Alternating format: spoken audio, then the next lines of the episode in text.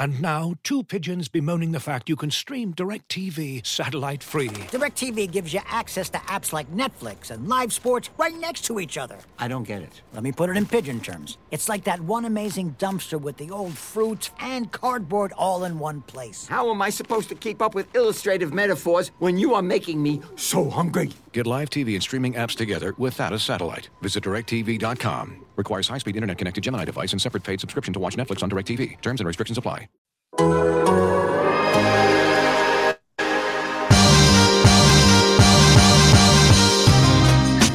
Welcome to Down to Dunk.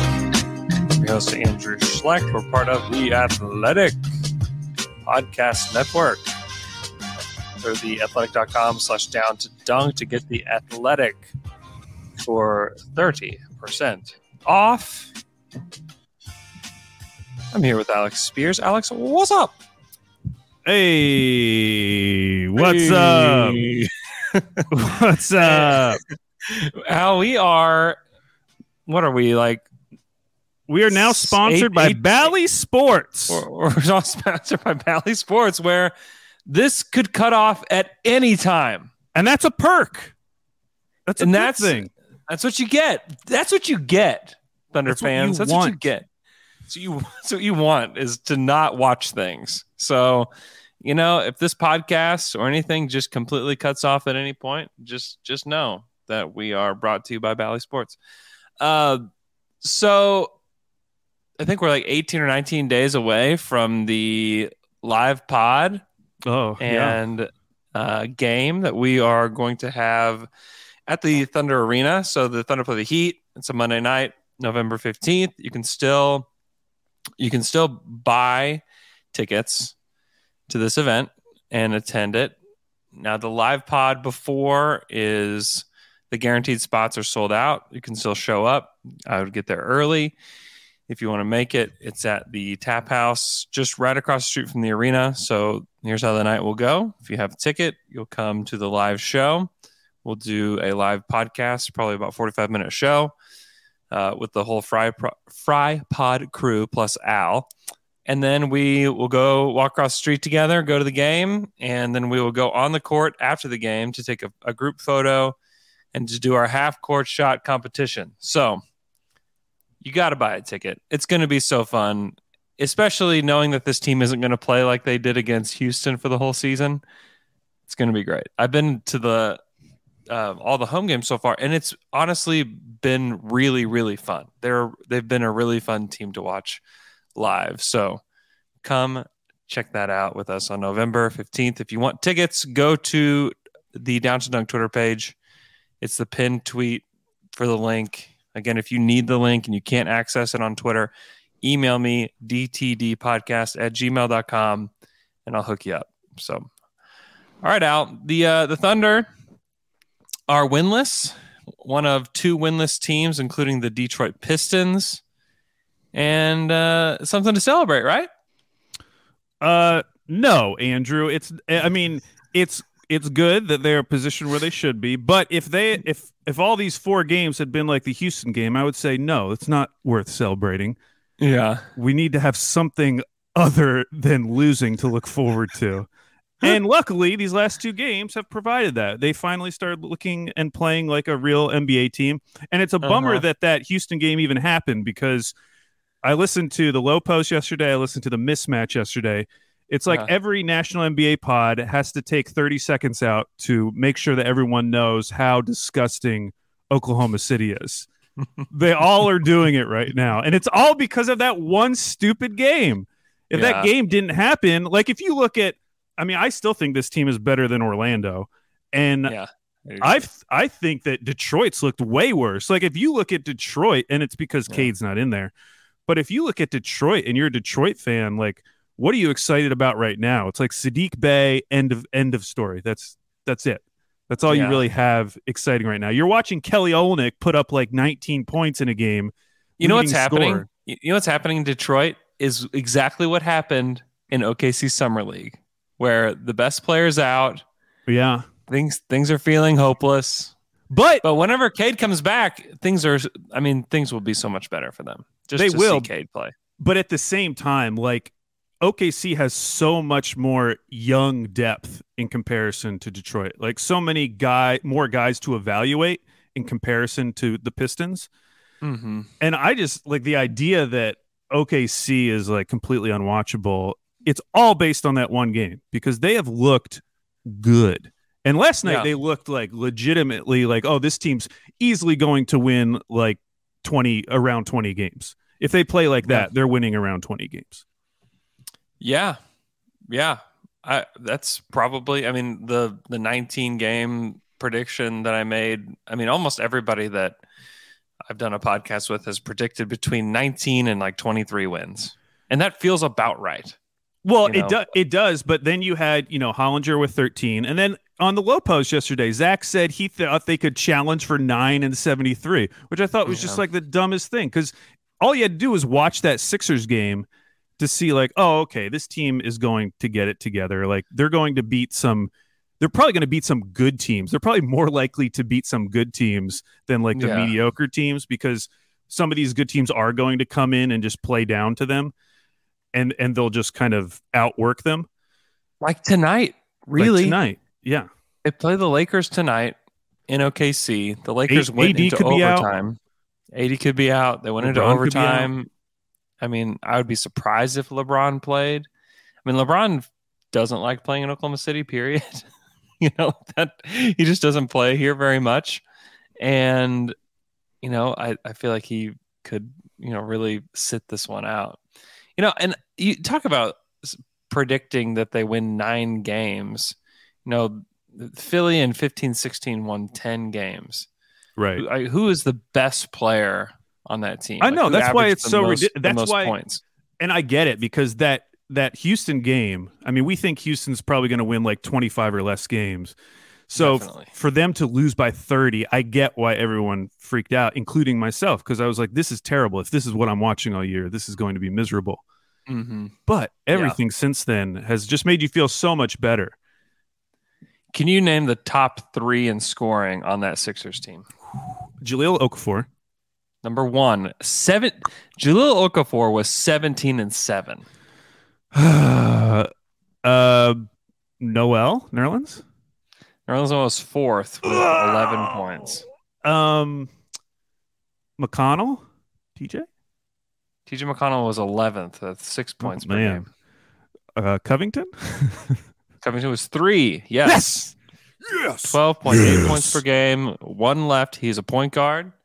He's a journeyman, and he's super, Ish super Smith. fast. Ish Smith. Ish Smith on that 10 win team, Alex. Let me read you his line in the 50 games he played 14.7 points, seven assists, 4.3 boards, and one steal per game. Unbelievable. That's it's like the ultimate someone has to score the points, someone has to get the stats. And and Yeah. remember that was the season when Hinkie refused to sign a real point guard, went into the season Yeah. with Isaiah Canaan, and they basically had to bring on Ish Smith at direction of the league because they were so bad. And honestly, after that Houston game, I was getting worried about that. Like, was Presti's like neglect of the center position going to lead this team down a road where they couldn't even function like a team? Mhm. But but in the last two games, and we saw it last night with JRE, who I would argue is the best center option available for this team. Like, forget about wins losses, just in terms of fit, because Yeah. I mean, we don't care about wins losses at this point. But you compare him to Muscala, Roby, Favors.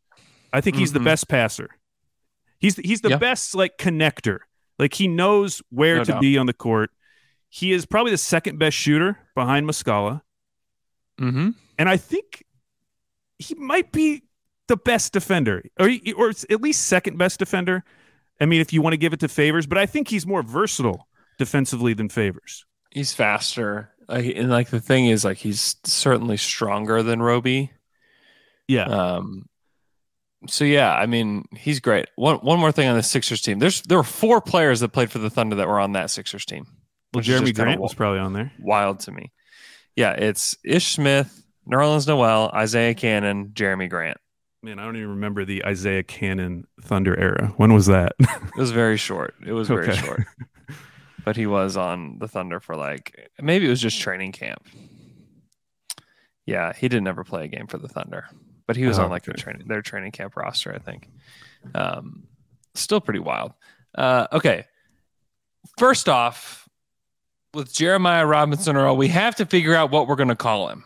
Why? What, I didn't even know there was more than one option. Well, I think I just feel like JRE is just really hard to say. Why? Easy, easy to type, harder to say. Hmm. Everybody on the team calls him J Rob, J Rob. Which is a lot easier to say. Man, I feel like JRE, that player has a much higher ceiling than a player with the nickname J Rob. What, what does that mean? J Rob sounds like some guy you just like meet at the Y and play some, you- some pickup games you- with. JRE sounds like a real player. I disagree. It's just too hard to say for me. I just I feel like I I if I try to say it fast, I'm just saying Jerry. Jerry. I, I, I prefer it. So you like J Rob. I like J Rob. I called him J Rob to somebody last night during the press conference. So I guess that's just what I go with now. I didn't even mean to say it. In my head, I was like going through the Rolodex, like it, it felt like like roulette of what I'm gonna say, you know, with for like JRE, Yeah. Jeremiah Robinson Earl, Jeremiah, uh, J Rob, and I just landed on just J Rob, just, just splurted out of my mouth. You know, like that's Huh. what it was. What about So- Jerry? We've well, I've discussed this with on on the Dream Team show with Brandon. Brandon likes Jerry. He's the only one that likes Jerry, and we refuse to let him call him Jerry.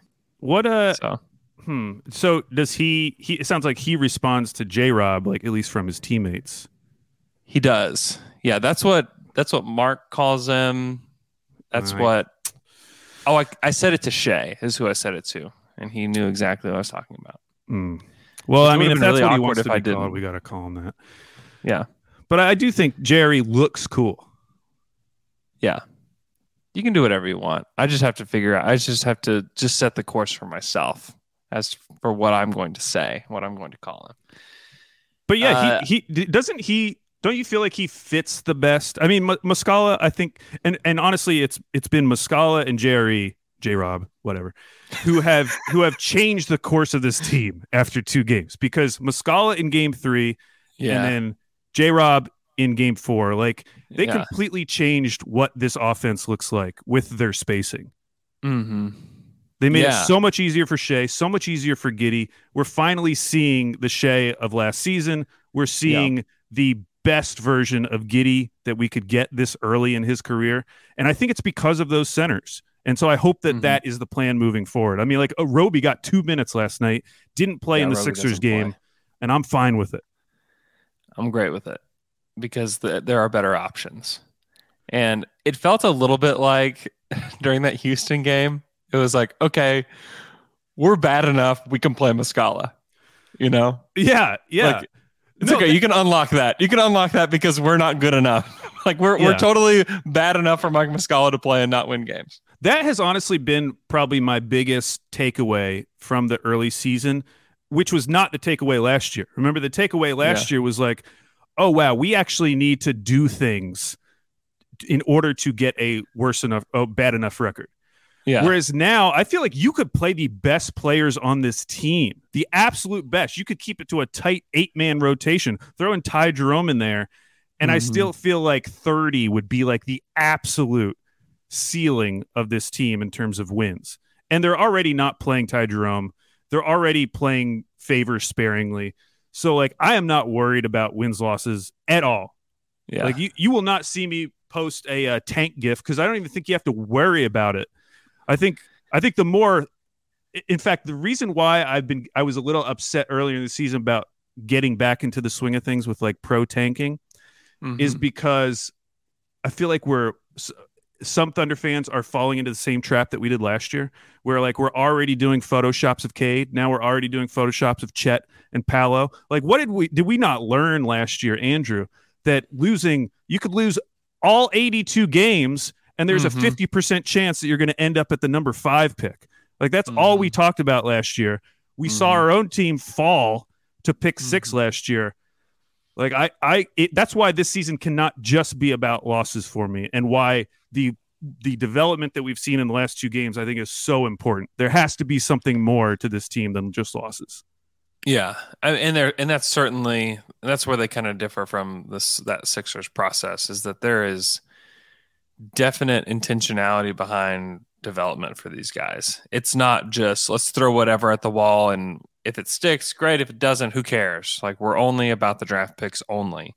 Right. Um, that's certainly not the case. And I I really liked the starting lineup last night, which was Shai, Giddey, Dort, Bazley, and uh, J. Rob. yeah, I th- keep that going forward. Yeah, I think th- I think that really works. I think they're gonna work Favors in here and there. I think they're gonna play different centers moving forward. I think that's just gonna be the way it is. Like I wouldn't be surprised if Favors got the start tonight. And I don't- But honestly, that would make sense. Like play him against DeAndre Jordan, whatever. Like Yeah, I just want to like if they're going to if they want to have J Rob as like one of their bigs moving forward, period. Like let's just get him reps against everybody. It's kind of how I feel. You know, like Yeah. what are the re- what are the reps with Favors going to do for anybody? Because I like Favors just clogs up the lane. Like I feel like every bad start that they've had, you know, and the bad starts that Shai has had has been when Favors is clogging up the lane, you know, because he's Yeah, not like I- a vertical spacer. He's not, I don't feel like he's that helpful to them on offense. and that's the huge difference from last season because like Horford made the offense significantly better. Yeah. Even Moses Brown with his rim protection helped the team be better like when Shai was healthy. Mm-hmm. With Favors like I have no I have no worries in terms of making this team too good. He is not too good to tank. No, he's not. He is adequate to tank. Is what Perfectly is. acceptable to tank. yeah, I last night was so fun though. The environment in the arena was so much fun. You know, once they really got going, there like the arena was really loud and it wasn't f- like full, like all the way full. I hope that tonight's all the way full, like with Westbrook returning and everything. It probably will be. I switched over to the Spurs game last night and I was like, wow, the Spurs are really packing them in for like game three or whatever. And then you realize it's like half Lakers fans when they start Oh. cheering. Dude, even last night, tons of Warriors fans. Oh, yeah. Yeah. I heard them. Like, especially when like calls would go against the Warriors, you'd hear like, a, oh, and it'd be like, what? Oh yeah, yeah. A lot of Warriors fans at when they did like the starting lineup. They, I mean, the cheers for Steph were in were pretty crazy, and like Steph warming up before the game, yeah. people were cheering when he made shots in warm ups. I have a video. I'll have to send it to you uh, because it was just it's just funny. Like people love Steph. They they really do, and you know that's there were a lot of Steph jerseys in the crowd last night. But that's just kind of how rebuilds are. That's how it was the first year that the Thunder were here. Like especially when like the Lakers or anybody big came, it was it was like all jerseys for those other guys. I did, however, see some Josh Giddey jerseys in the in the house last night, and when the Thunder got it going, it was it was way louder than it was like for the Warriors when the Warriors had it going. So like Yeah. it wasn't like it was maybe like 70-30. Now, tonight, legit might be 50 50 because it's not only the Lakers, but also Russ. yeah. Yeah, it could, it very well could be. And I mean as long as you're packing the house, like who really cares, you know? What, Oh, yeah, I- what I is- don't actually what is care. what? It's, and especially with Russ, like all right. Yeah. you know, pay homage to him. Um, but yeah, the the game overall was was really great. Shai finally got it going. Like that was his first, you know, really efficient. It looked like Shai was back game. He had 30 points on 19 shots. He was four or five from three. Uh, I thought he was great. The only thing is that he, I would have liked to see him get to the free throw line a little bit more. He only shot five free throws, but still not bad. And then Josh Giddey had he had a, a rough shooting night. He was seven points on ten shots, but had nine boards, four assists, a steal. I still thought he was helpful and productive for them, and play twenty seven minutes. Like that's great. Like play him that or more. You know, I thought the minutes distribution overall was way better last night than it had been because like you get Poku off the bench with 18 minutes, who played good minutes. I mean, he took seven shots in those 18 minutes. He had nine points, four boards, an assist, uh, a steal. That's great. That was great. I thought it was. I thought it was really some really productive minutes for him. And you know, I would eventually like to see him start over Darius Bazley just to see what it looks like. Um, because I, I mean, Bazley, when he shoots the three ball, it doesn't feel like there's any confidence around the entire building that it's going to go in. You know, even coming from him, like when the ball leaves his fingertips, it doesn't. It doesn't feel like there's a lot of confidence that that that, that ball is going in. Oh, Al's gone, um, and I think that's. I think that that's it's it's been a problem, and if he's not able to hit threes, I think that you know you might as well just try Poku because Poku can be a connective tissue type of player too, more than Bazley. Although Bazley had a nice pass, a nice little pocket pass to JRE for the first uh, points of the game, which was nice. But you just don't. It's that's more flashes than anything. Uh, Miguel Davila mentions the Poku step back, which was great. Uh, James Anderson says that uh, 27 minutes for Giddey is not enough. I don't disagree with that. I don't disagree that it's not enough, but compared to like, I mean, was it in, in Houston that he played 20 minutes? Like that was, I mean, that was just not great. Um, uh, James, you also mentioned that Duarte plays playing 39 minutes per game. That Giddey shouldn't be eighth in minutes among rookies. Yeah, I get it, and I at some point I'd have to trust that Mark knows what he's doing with like the conditioning of these guys. I mean, this is a long season. If you want to get this 19 year old through the whole season, I mean, Duarte's 23, 24. Like he's probably in better physical condition to get through the season.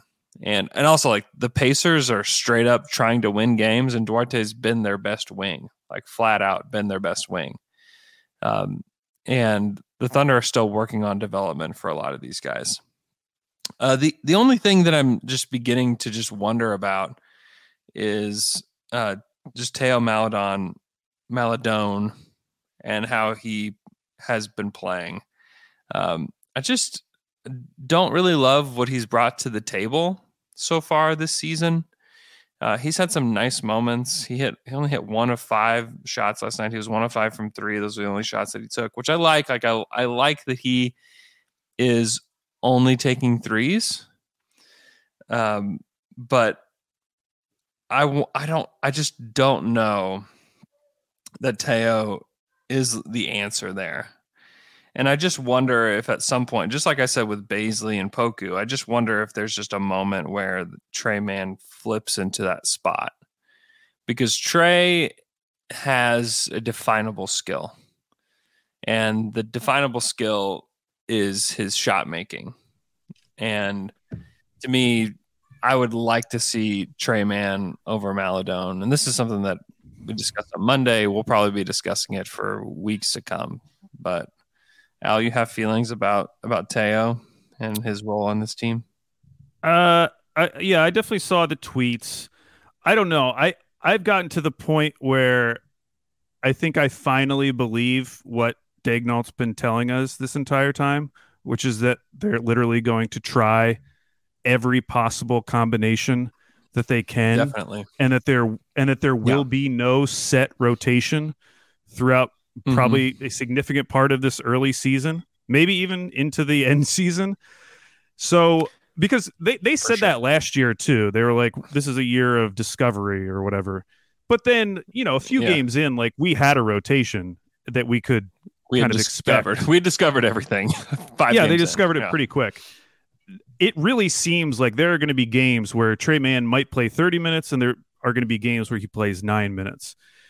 And Mhm. yeah, it's it's weird from the outside, but if they really are trying to give all of these guys an opportunity, that's probably just going to be how it is. So yeah, I didn't love it. I would like to see more Tre Mann over someone like Teo, but they clearly still want to see what they have in Teo, and I don't know how you do it Yeah. otherwise.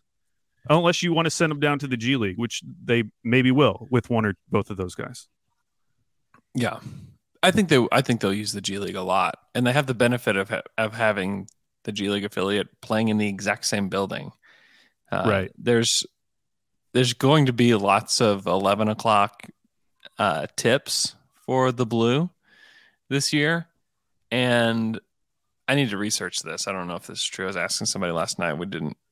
I would we would have guessed that it would have happened, but we don't know if it happened. If if a guy has played in both a G League and an NBA game in the same day Ooh, before, uh, which could very well happen with this Thunder Yeah. roster.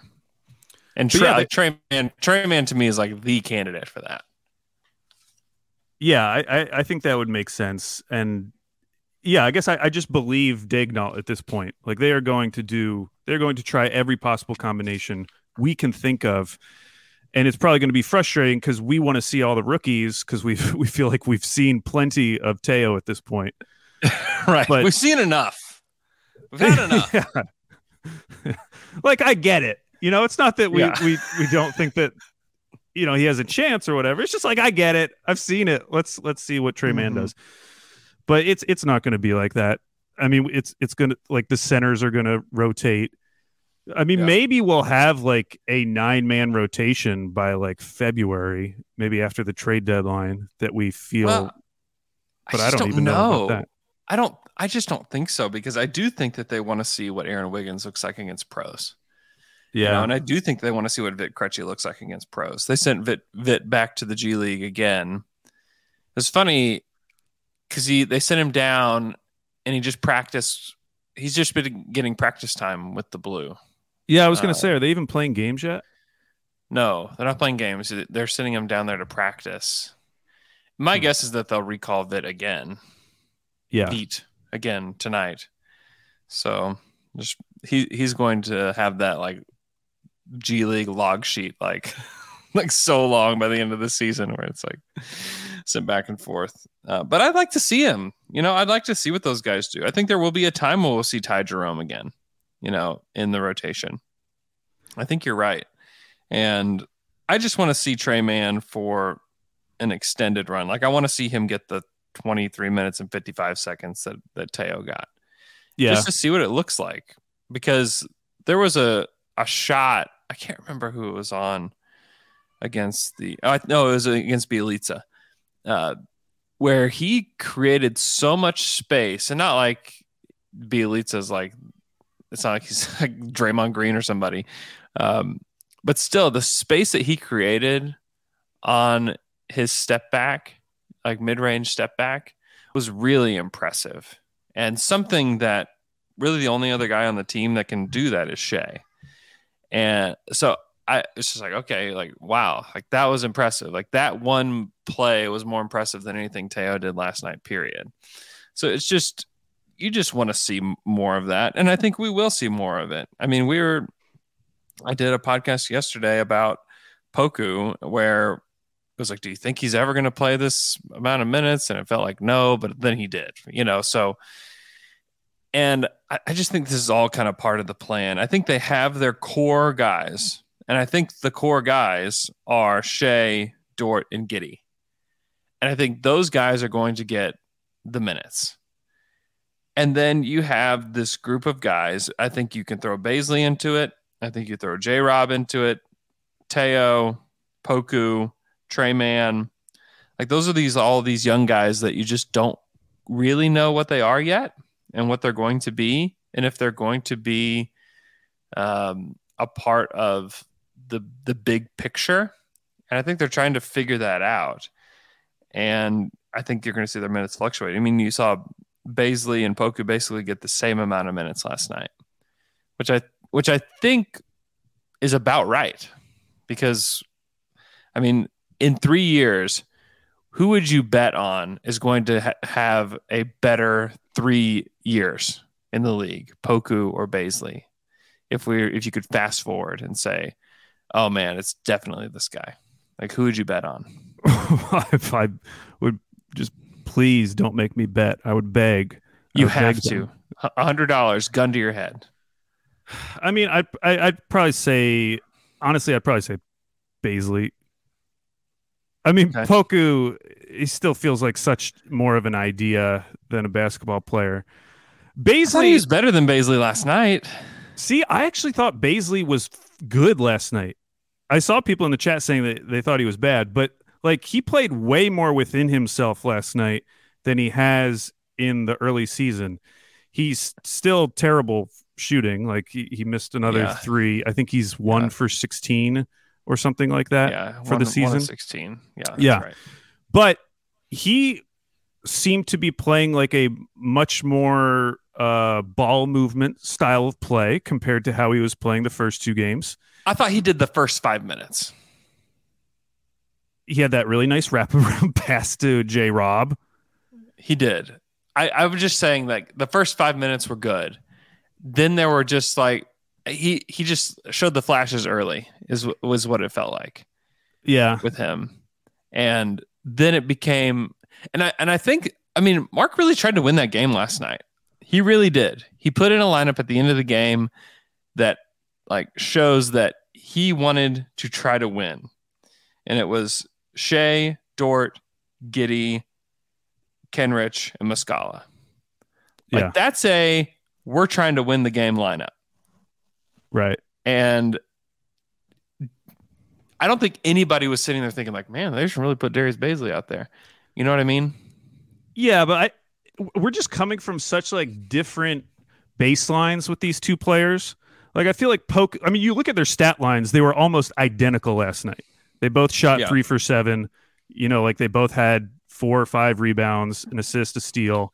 Like Bays had a block. Like they're they're putting up similar numbers. Poku's still getting blown by on almost every defensive play. Like he's not a good basketball player right now. He has flashes in the same way that Bays has flashes. So like I, I don't see a huge disparity between those two players. Yeah. Like a huge difference. I've- I just think it's when we talk about ceilings though, with these guys, like wouldn't you say that Poku has a much higher ceiling? I mean, he probably does, but dude, it's like so theoretical. It, it, like It's theoretical with Bazley too. it is, but I've actually seen Bazley be like a helpful contributor to a good NBA team, and so I have that as an anchor point. Whereas with Poku, I have nothing as an anchor point. I know, but it was but the problem with the Bazley thing is it was based solely on the fact that he was hitting threes. But it wasn't like he he, was a good defensive player at one point. Where did that go? I don't know. I was actually thinking about this. You know how we talked about uh, height watch. Yeah. I, I don't. With is there anyone on the Thunder who would benefit more from growing two inches than Darius Bazley? Because I think if he was just taller and weighed like twenty pounds more, and you could legitimately play him at center, it would change everything for him. Without a doubt. Because then I wouldn't Yeah. care as much about the shooting, and and his athleticism would just be like such a huge positive at the center Yeah. position. He the the bigger problem to me than height is strength for him. Well, yeah, he's got he's got to layer up with fat. He's he is just not muscle. he's not he's just got to get fatter. he's just got to get fat. he he's just not strong enough to hang with even like big fours at this point. And he's still Well, yeah. very he's still very young too. I think Yeah. we forget how young Darius is. He's 21. He is he just turned 21 Yeah. and he and and J Rob are basically the same age. They're just like a couple months apart. So Yeah, you see it when he matches up with someone like Tobias Harris, who literally looks twice the size of Darius. twice the size. And like Tobias is a big guy, but he's not one of the guys where like who are the biggest power forwards in the league? Like no Yeah. one's going like, oh, Tobias Harris. You know, like nobody's doing that. Right. Um, but that's where J Rob's got an edge on him. It's like J Rob's big. Like J Rob's got, according to Basketball Reference, has 22 pounds on on Darius. Yeah. You know, and J Rob will get bigger and stronger because guys that are 21 and stay in the league get bigger and stronger. Like that's just how it goes. Yeah. I, I'm just trying to separate my my love of Poku aesthetically from Yeah. what I actually think he's going to be. Because he's obviously a blast to watch. Mhm. and and I already know that I have this bias against Bazley because there Mhm. there's so many things about his game that I don't like. But it, are they really that different to me? Like I I feel like I'm being way more favorable to Poku every single time, in the same way that I'm being like biased against Bazley. And I Yeah. I think it's just because Poku's like interesting. He's just kind of very goofy. interesting. He's Yeah. very interesting. He's got he's got some good defensive instincts though. And he's got he's got a lot to work on, obviously. But there's just a he's he's just he's just more fun. Period. I And mean he's a the better pa- and he's a better passer than than Baze is. He is. Uh, though, I mean, I, again, I do think Bays shows those flashing, uh, the passing flashes every once in a while, like he did last night. Yeah.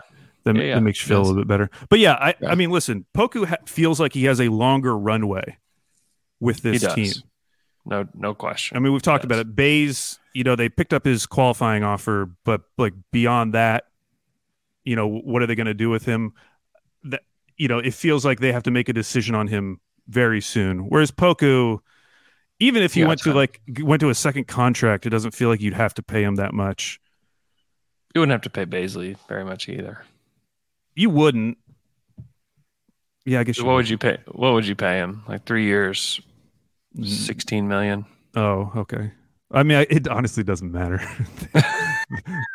they, they could pay him like two years, forty million. I don't think it would make a dent in the team. That's setting uh, expectations. Like No, no, I know. I'm just though. saying, like, asking about contracts for this team that has like nothing committed going forward other than shit. Yeah, yeah. i especially if it's like a a short deal like that, a two year deal. Yeah. But that would be wild if they offered something Yeah. like that. But and and also looking at the prospects for the 2022 draft class, it's Yeah. much more likely that one of those guys would be directly competing with Bays as opposed to directly competing with Poku, based on what we know about those guys right now. Yeah. Yeah, I think that's right. I think that's right. All right, let's take a quick break. When we come back, we'll talk more Thunder basketball. Looking for an assist with your credit card but can't get a hold of anyone? Luckily, with 24 7 US based live customer service from Discover, everyone has the option to talk to a real person anytime, day or night. Yep, you heard that right. You can talk to a real human in customer service at any time. Sounds like a real game changer if you ask us. Make the right call and get the service you deserve with Discover. Limitations apply. See terms at discover.com/slash credit card. This episode is brought to you by Michelob Ultra, the official beer sponsor of the NBA. Want to get closer to the game than ever before? Michelob Ultra Courtside is giving fans the chance to win exclusive NBA prizes and experiences like official gear, courtside seats to an NBA game, and more. Head over to michelobultra.com slash courtside to learn more. And we're back from that quick break. Al, the Thunder got the Lakers tonight. The two and two Los Angeles Lakers, who just barely squeaked out a win against the San Antonio Spurs last night in overtime. Uh, got a good Russ game last night.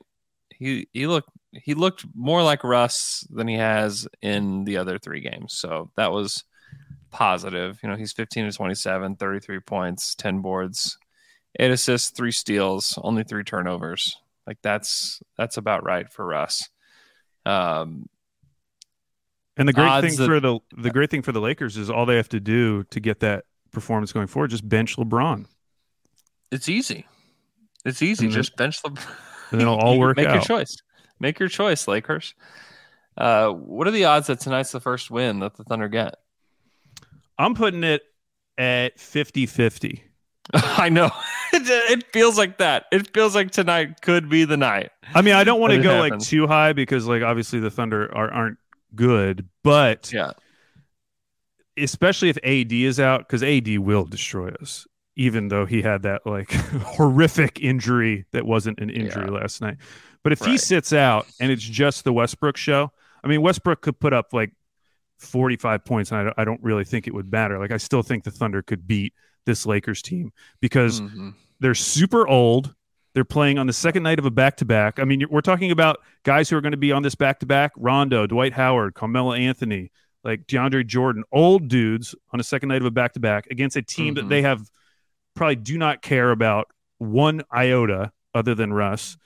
Yep. And meanwhile, the Thunder are a bunch of young guys and they can do, you know, they can play forever. So I Yeah. could totally see them just like running them to death tonight. Mm-hmm. Mm-hmm. Yeah, I could I could see them pulling it out tonight. Uh, a lot of Austin Reaves last night. Does that excite you? Uh, I mean, it, I don't know if that's good or bad that your Thirty minutes. Thirty undra- minutes. undrafted rookie is already getting 30 minutes this early. It's great for Austin Reaves, boomer, but uh, Boomer. Boomer. boomer. Uh, Austin Reaves played more than Josh Giddey last night. More minutes. Oh my that gosh, fire? Daigneault, Fire Dags. fire Daigneault. yeah. Um. So if they don't get the win tonight Mhm. against the Lakers at home, which it does to me, it just feels like just destiny for them to win tonight in OKC, and I think it would be. It would uh it, it would be nice for the the national pod guys to to see them beat the Lakers. Like, oh, they beat I the mean- Lakers. Like, what? You know? that that's the thing. Like, even I, I know that. I mean, it's clear by what they're doing that OKC wants to get a good pick in the draft this year. we can all see that, and I, and and honestly, I would argue of all the things that they've done. You know, people talk about them sitting Al Horford. They mistakenly talk about them resting Shai, even though we know mm-hmm. that was a real injury. I would say that Daigneault's rotations are actually the clearest sign ever that they're Yeah. tanking. The fact that we don't have a actual rotation like four games into the season, we're just kind of like subbing guys in and out. Like that is the more obvious thing to me that we're not actively trying to win every single game. Yeah. That all that said, this organization does not want to lose every game by 30 points like they did to the Houston Rockets. Like you do not want to get noticed for that. Like Detroit, as you mentioned, also winless. No one's talking about Detroit. No Yeah. one. And why? Because they're not embarrassing. They're they're just Mhm. fine. They're just normal bad Yeah. you don't want you don't want to bring attention to yourself. If everyone says like, "Who cares? Who cares?" Like, go look at what happened to the Sixers. Like the league Mhm. intervened because it got so Mhm. bad. Like there is a limit to this, Mhm. and that's why that thirty point loss to the Rockets bothered me so much because you don't need to be that bad. And you don't really want to be that bad because if you start losing every game by 30 points, this becomes a national news story that's on like every NBA podcast. If you're that bad, if you're chasing that nine win record, that's not good for the franchise. Like no one on the Thunder Yeah. wants that. So we should not be Yeah. celebrating that in that way. Yes, we we want to get a good draft pick, but you do not want to get it that way because that introduces all of these external factors that like like the league could theoretically do something because we saw them do something before. hmm Yeah. Well, I mean, the good news is that they're they're not that bad. They're know? not that bad. Thank God. It would have been they just- brutal. they just flat out aren't that bad. I don't think a a team with a you know fourth year player like Shai has ever been this bad. You know, I, I think still- they're just they're normal bad. Like they're 20, 20 around twenty wins bad. Yeah, and I still think like I think the Magic. I still believe the Magic will lose more games than them. Like I, Yeah. I think OKC's better than them. Detroit. Well, I just have to wait and see what sh- uh, what Cade looks like. Yeah. I think Um, Detroit's got a better roster to win today. I think they have guys that more more guys that are fit to win today than OKC Yeah. does. They probably do. Beyond that, like who who beyond those three is like the next worst team? Oh oh oh Houston. We we forgot to mention. Yeah, Houston's going to be terrible. Yeah, Houston is the is the fourth. But then after that, that's and that's the thing. After that, like San Antonio's not that bad. Like we saw how they looked against the Lakers, and they've got they've got some vets. You know, they've got a the thing that that that the Spurs have that these other teams don't have is like a competent center, right? That's Yeah. going to defend well. He's going to set good screens. He's going to help. Like that is so helpful for just being not the bottom of the barrel. So I think is like if Jakob Poeltl stays healthy, I think that that's they're not going to be the worst team. Then after that, like you look at the Northwest Division, the Thunder are the only bad team in that division. Utah, I think the Timberwolves are going to be okay. I don't know if they're going to make the playoffs, but they're going to win 30 games. Uh, Nuggets, Trailblazers, and then you look at the Pacific Division. Like nobody's trying to be bad there. Kings, Suns, Clippers, Lakers, Warriors. Okay, great. The Kings may not be the best team, but they're not going to be one of the worst. Yeah. Um, Yeah. maybe the I- Pelicans, if they can't yeah, get things Zion together, comes back. could be one of those teams. But yeah, But I do- mean, that's Doesn't that's it feel about though that like we saw what OKC had to do last year to get where they were in the final standings? It does Yeah. not feel like they're going to need to do anything close to that this year yeah, to I end up think to so. end up around the same amount of wins. and, and and probably also it really it would really help if they didn't do didn't do that again because i because people are already saying like oh that's that's cool that Shai is playing well they're just going to shut him down again you know Right, I know. God, you hear If that all could- the time. It's so annoying. it is if they could just win 19 games and Shai plays 75 of those games then i think you could put to rest all of that crap you know and i think that's part of i think that's part of why you want to waive kemba too Yeah, is we don't want to get to a point where we can't trade Kemba. And then you have to rest him because what you want to play Tre Mann like okay like just go ahead and just get rid of him. That's why I also feel like they just need to get rid of favors. Like just I know he's got 2 years left but just like buy out the 2 years. You're gonna have to you you have to use that money anyways because you have to get to the salary floor. So just just pay it out. Let favors go play for the Heat or for somebody else, and just be done with it. You know. yeah, I'd I'd be fine with that. That, of course, would uh, every, all the pods would be talking about that. If- Yeah, but who? But that's that's one where it's just like, who cares? Like guys, guys get bought out of their contracts all the time. yeah, all the time. It happens every single year that guys do that, that they want to go somewhere else and Yeah. you can't trade them. It happens every year. Looking for an assist with your credit card but can't get a hold of anyone? Luckily, with 24 7 US based live customer service from Discover, everyone has the option to talk to a real person anytime, day or night.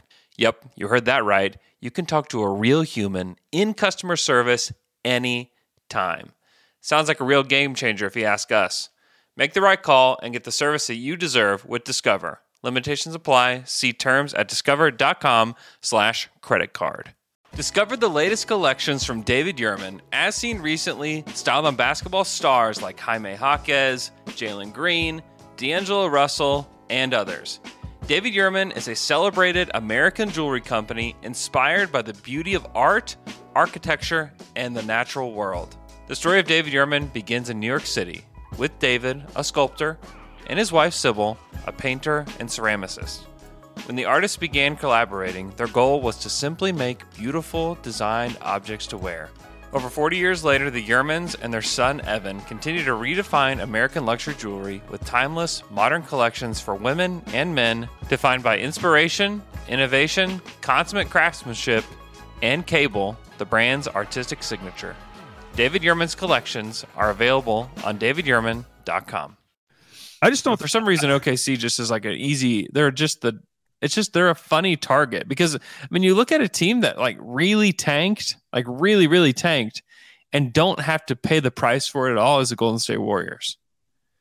Like think about the amount of lottery picks that are on that roster right now, and some of them came from tanking. Like they, the Warriors didn't go to the bubble because they were the worst team in the NBA that year and they had some injuries, but do you think they didn't tank? You're freaking kidding yourselves. Like they tanked that year. They absolutely tanked that season.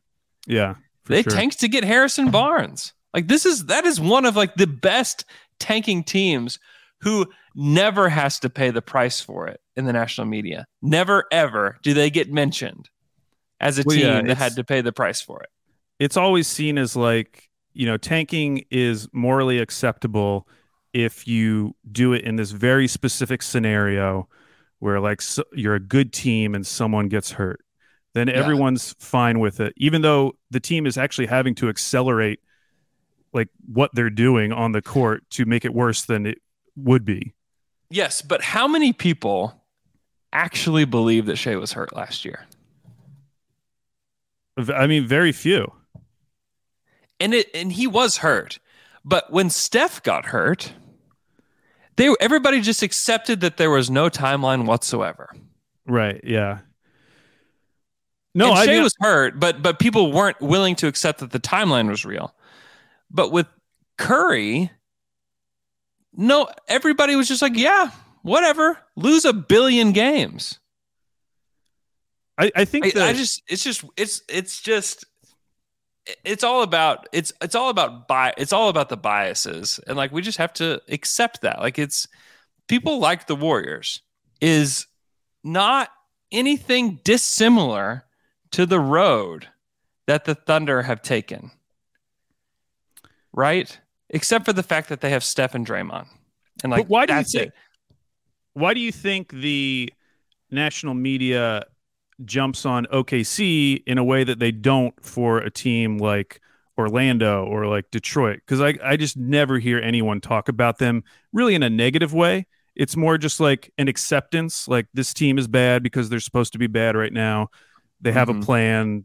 They're trying to add young pieces. Like they never get talked about in the negative way that OKC attracts even though they're Yeah. largely doing the same thing. Like Orlando wants to get a high pick this year in the same way they wanted to get a high pick last year. Same with the Pistons. I mean, maybe the Orlando Pistons- traded their best players for picks at the Right. deadline last year, yeah. just like the Thunder did. Is it because they're irrelevant? Because no one really cares about them in the first place? Maybe maybe it's because yeah, maybe it's because they don't see a path for Orlando to like be to be a good team. I don't know. Where it's you know, with the Thunder they have a good player in Shai. Like people are there are people that are noticing Josh Giddy and that he's good. Like he's already good. And he's Right. 19 and he will get Yeah. better and he will get stronger. Like the, people are noticing that. And I mean, really honestly, if the Thunder hit in the draft, these next two drafts, if they hit on one, like they're going to be good. Or if they hit on both, like that's a really good team. And why why would it be bad for a small market to want that? Like why would that be bad? Like the alternative path is what? They use their picks to trade for players that are just okay, get them to 31 wins. The Thunder are picking ninth in the draft. They don't get good players. They find themselves in the middle. Like that's the literal, that's the alternative path is that they maybe overpay for a free agent, make a couple trades, get some role players. Oh, look, the Thunder look competent. That's great. 32 wins.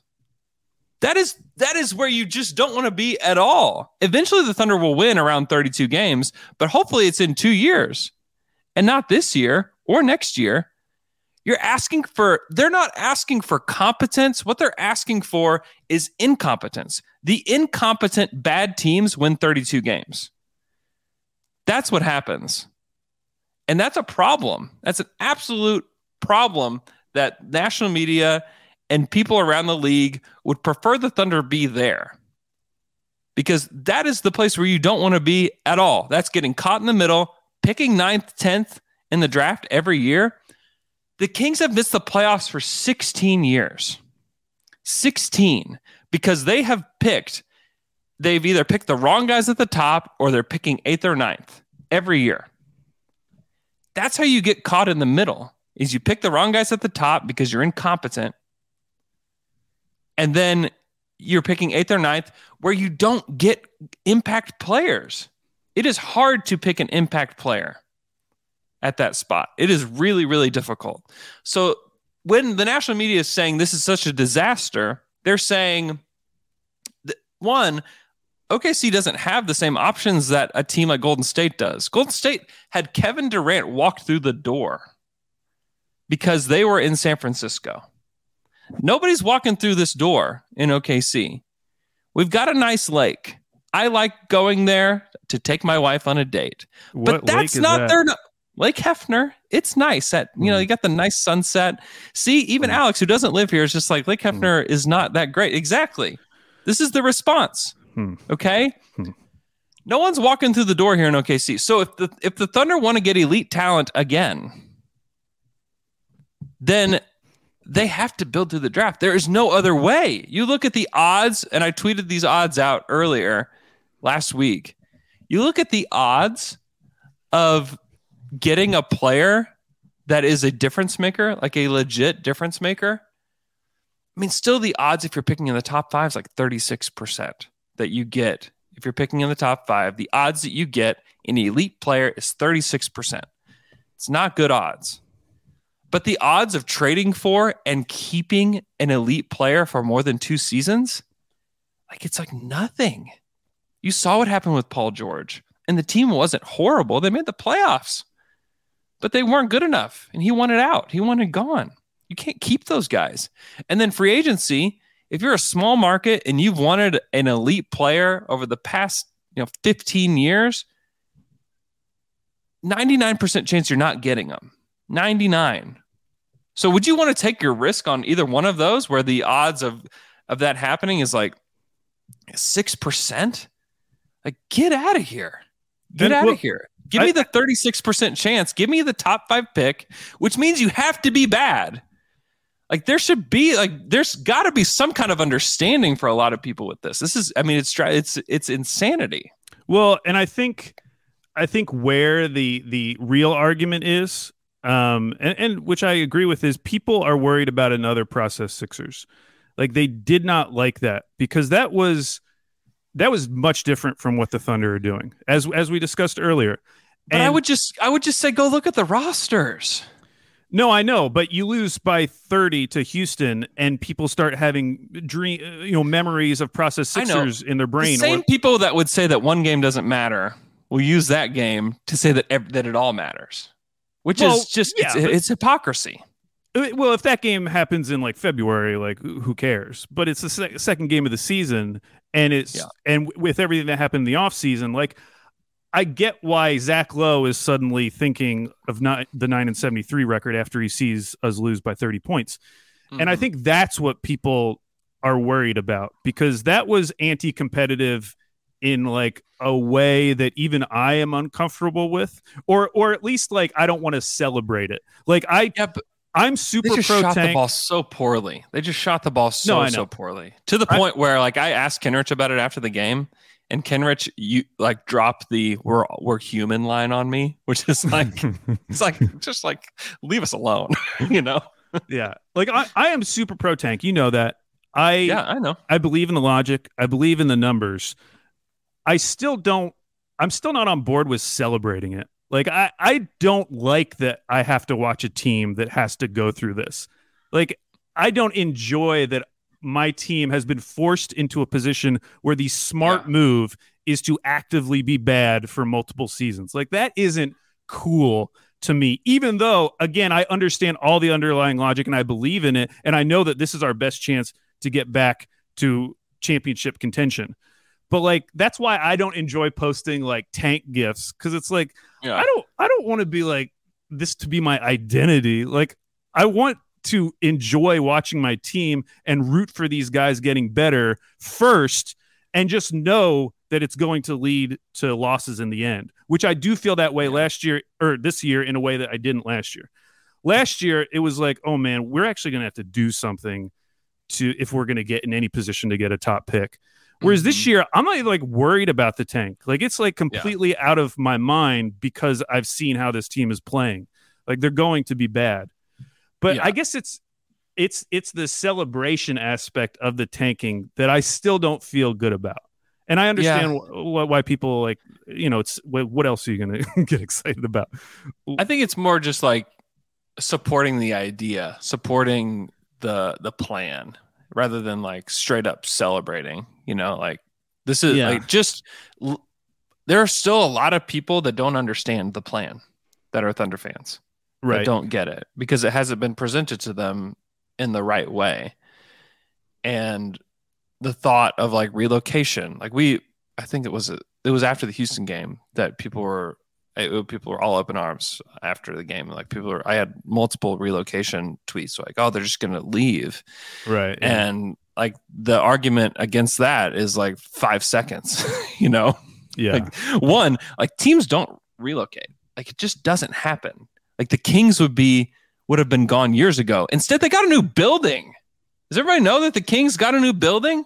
They haven't been in the playoffs for forever. There are teenagers walking around this earth that have never seen the Kings in the playoffs. It's never happened in their lifetime. And they got it. Not only are they not leaving Sacramento, they got a new building. Okay. So don't think that the Thunder, for missing the playoffs for two years in a row, that's it. It's only, this will only be the second time they've missed the playoffs in a row. And in what, over a decade that they've missed twice in a row? You think they're going to be relocated because they missed the playoffs twice in a row? Like, get a grip. And also, the Thunder are making money. That's like the other, that's like the real big thing is that people see empty seats and they think, wow, the Thunder aren't making any money now. The Thunder will make more money this year than they have in a very, very long time because of the luxury tax dollars that they'll receive and because they're not paying the most, most of the money from NBA teams that goes out is salary. And the Thunder do not have a lot of salary to pay out compared to other teams. And they will make money for those reasons. So, like, and they, do and they not- have uh they'll make a pretty penny from down to dunk night. they're going to make some money on November 15th from us. They're going to make in the, in Actually, the that might- hundreds of That dollars. could that could be a huge expense because uh, we- you heard you, uh, you've been talking about the Thunder grab bags if someone makes a half court shot. yeah, who knows? It could be gold bars in there. I don't know. It could be. well, I, I think after tonight, because I was actually looking at the point differential, because I feel like that's more accurate uh, in terms of how teams are doing. OKC's last, negative 18.5 or minus 18.5. But or- Yeah. Orlando's right there, minus 15.5. They play Charlotte tonight. Detroit Yeah. is right there at minus 13. I, I would bet after tonight, because I'm expecting a big game against these Lakers, who I do not think are good. I, I, I would bet we're not last in point differential after tonight. Okay. I think it's going to be I'm- a close competitive game. Yeah. Could- I hope so. Could likely be a win. In fact, 51-49, I'm picking the Wow. Thunder tonight. I kind of feel that way too. It kind of feels that way. I was talking to some people. I was talking to Nick Gallo and some other people about it, and it just feels like it's it's here. And even Shai, Shai some I think it was Christos Saltas that asked Shai after the game. It's just a funny question to ask a player because I mean, like you're think like, there's a lot of things you think, but there's most things that you're just like not going to ask players. But someone Right. asks like, "How close do you think you are to your first win?" is what he asked Oh him, man. which is just kind of a funny question to ask a player after a game. Yeah. And Shai just like smiled and, and looked over at like where the Zoom screen is in the interview room and just said, "We're real close." so, if that's any any indicator as to how close they are, um, I, I I think they could very well win tonight. And that's you know if you win one out of five games, great. You still Yeah. really stink. That's sub 20 wins. yeah. I mean, that's what I was thinking about last night. Like, even if you win one out of four, that's 20 wins, like 20 and a half wins for the season. Yeah. Like that. Yeah, that's fine. I, I don't is- if they win tonight, you know what? Normal bad. normal bad, and that's all I'm asking for. Normal Yeah. bad. The Pistons were terrible. They had the worst record in the league last year. No one once had any conversation about the Pistons because it was just they were just the same the entire season. Yeah. They're they're competitive bad. Yeah. Competitive bad is good. Uh, all right. I think I'm done ranting today. Uh, hope you guys enjoy the game tonight. Thanks for so much for listening to the pod. Be sure to retweet the show, share it with friends, whoever. Hey, did you see what Hoopstock69 said? He said Andrew laughing about someone asking a weird question when he asked Singler to justify his existence. Ah, I didn't ask him to justify his existence. Hoops talk. Hoops talk. Hoops talk is a needler, man. He's been he's needled you in the past. He's needling me now. He's just trying to get at us. You know, He's, he's trying to get under our skin, Andrew. I, I say, who's talk, man. You can just take it easy, bro. It's okay. It's okay. I can laugh. It's okay to laugh in life. Just let me laugh, bro. Let me laugh a little bit. All right. Uh, talk to you guys again on Friday, where I guess we're talking chips. We'll be talking about chips on Friday. Ugh, Best uh, yeah, chips. ugh, I can't believe Taylor. Disgusting. Taylor's Taylor's he's a Frito man. Yeah. Cool. Just just get ready for that. All right. You guys have a great day. As you've probably heard by now, we've teamed up with BetMGM this season. We'll be using BetMGM lines to make all of our picks, and we'll have special offers for our listeners each week. If you haven't signed up for BetMGM yet, use bonus code The Athletic, and you'll get a one-year subscription to The Athletic, plus up to a $1,500 first bet offer on your first wager with BetMGM. Here's how it works. Download the BetMGM app and sign up using bonus code The Athletic. Make your first deposit of at least $10. Place your first bet on any game and claim your voucher for a one-year subscription to The Athletic. See BetMGM.com for terms. U.S. promotional offers not available in D.C., Mississippi, New York, Nevada, Ontario, or Puerto Rico. Gambling problem? Call 1-800-GAMBLER. Available in the U.S. Call 877-8-HOPE-NY or text HOPE-NY 467-369 in New York. Call 1-800-NEXT-STEP in Arizona. 1-800-327-5050 in Massachusetts. 1-800-BETS-OFF in Iowa. 1-800-270-7117 for confidential help in Michigan. 1-800-981-0023 in Puerto Rico. First bet offer for new customers only in partnership with Kansas Crossing Casino and Hotel. Don't forget, if you haven't signed up for BetMGM yet, use bonus code The Athletic, and you'll get a one-year subscription to The Athletic, plus up to a $1,500 first bet offer on your first wager.